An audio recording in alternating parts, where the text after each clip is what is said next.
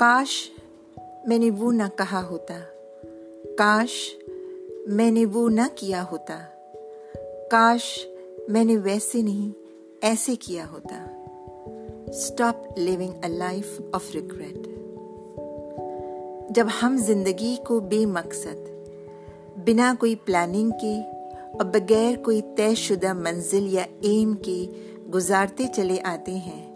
تو اکثر اپنی غفلت میں بنا سوچے سمجھے یوں ہی بولے گئے کال پر یا عمل پر شرمندگی محسوس کرتے ہیں then on a hind we we realise should not have said that that اور ڈن ویری آفن ہم موقع کا فائدہ بھی نہیں اٹھاتے جب اللہ سبحانہ تعالیٰ ہمارے لیے ترقی کا کوئی دروازہ کھول دیتے ہیں یا کوئی نئے راستہ دکھاتے ہیں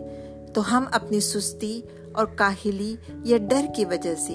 بیٹھے رہ جاتے ہیں اور وقت گزر جانے کے بعد افسوس کرتے ہیں افسوس کرنا ایمان والوں کا نہیں بلکہ کافروں کا رویہ ہے اللہ سبحانہ تعالیٰ سورہ انعام میں فرماتے ہیں کہ کاش تم اس وقت ان لوگوں کو دیکھتے جب یہ دوزک کے کنارے کھڑے کیے جائیں گے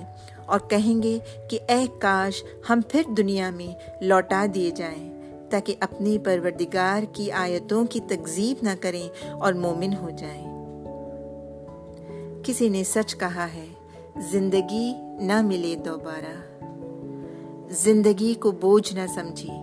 یہ اللہ کی دی گئی نعمت ہے اس کو بھرپور انجوائے کریں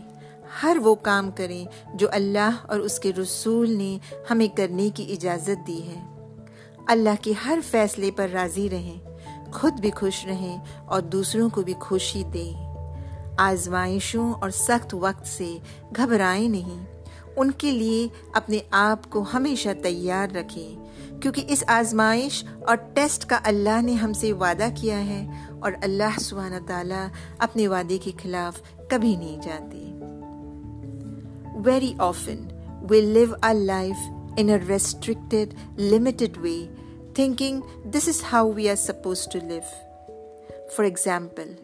can I explore my potential and develop my talent and acquire new skills? Sure, I can. As a wife, can I express my views, demand legitimate rights from my husband, go and meet my parents or look after them in old age? Of course I can.